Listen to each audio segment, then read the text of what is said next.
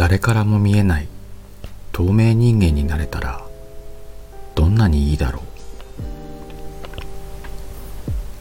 仕事でミスをするたびにそう考えてしまうのは私の悪い癖。もしかしたら仕事だけが原因じゃないのかもしれないな。社内でよく見かけるその人は何をしているのかわからない人だった。その時も見かけたのは偶然で見慣れた紙コップを片手に歩く姿はなんだか浮かんでいるように見えたのを覚えている。自分のデスクに戻りたくなかった私はその人がどこに行くのか知りたくてでも見つかってはいけないような気がしてつけるように後を追った。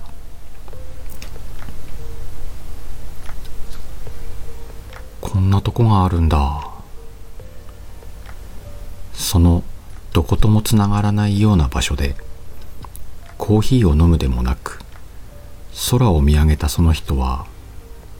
とても穏やかな顔をしていてなんだか泣いているように見えた。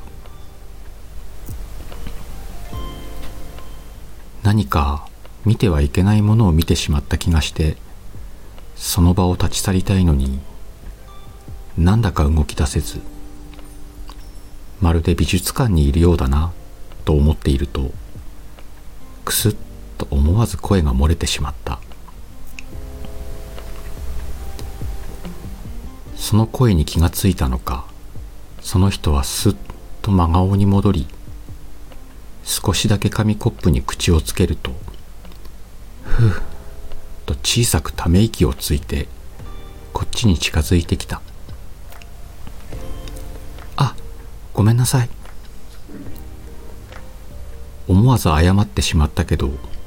聞こえなかったのだろうか。触れることができるほどの距離になったすれ違いざまに誰にも言うなよ。